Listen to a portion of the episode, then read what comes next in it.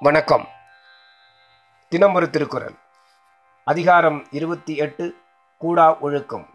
குரல் எண் இருநூற்றி எழுபத்தி இரண்டு. வானுயர் தோற்றம் எவன் செய்யும் தன்னெஞ்சம்? தானறி குற்றப்படின்.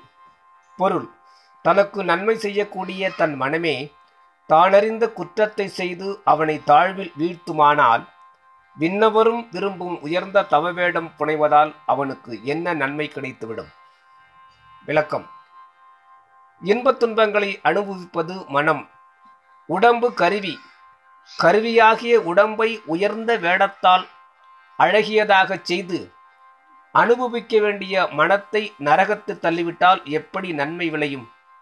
ஆகையால் குற்றமடையக்கூடாத மனத்தை செப்பனிட்டால்தான் தோற்றத்தால் உயர்ந்த உடம்பும் நல்வழியில் நிற்கும்.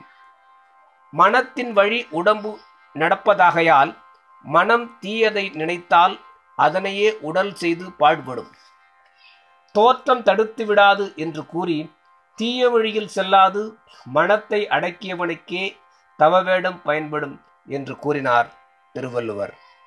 நன்றி.